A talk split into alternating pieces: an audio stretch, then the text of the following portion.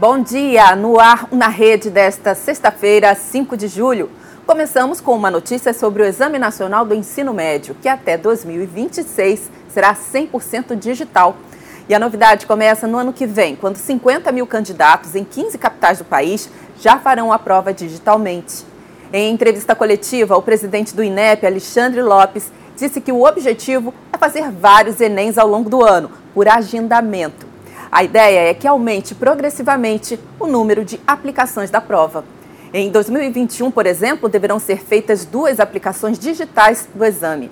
A partir de 2022, a prova deverá ser realizada quatro vezes. Ao utilizar tecnologia digital, a tendência é que as questões sejam trabalhadas com o uso de games, vídeos e também infográficos. E também sobre o Enem, desse ano, de acordo com o INEP, as provas que serão realizadas nos dias 3 e 10 de novembro já estão na gráfica e estão em processo de diagramação.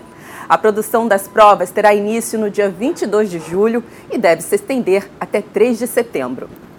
E até o dia 19 de agosto, educadores e escolas de todo o Brasil podem se inscrever para o desafio Inova Escola, que tem apoio da Fundação Telefônica Vivo. O desafio faz parte do programa Pro Futuro, que pretende diminuir as desigualdades no mundo por meio de um ensino digital de qualidade para meninos e meninas. A iniciativa conta com a parceria da Unesco, da Undime, do Concede e do Movimento de Inovação na Educação, além da coordenação técnica do Centro de Estudos e Pesquisas em Educação, Cultura e Ação Comunitária. As inscrições para o desafio Inova Escola podem ser feitas pelo site que aparece aí na tela para você. Na rede de hoje fica por aqui, a gente se vê.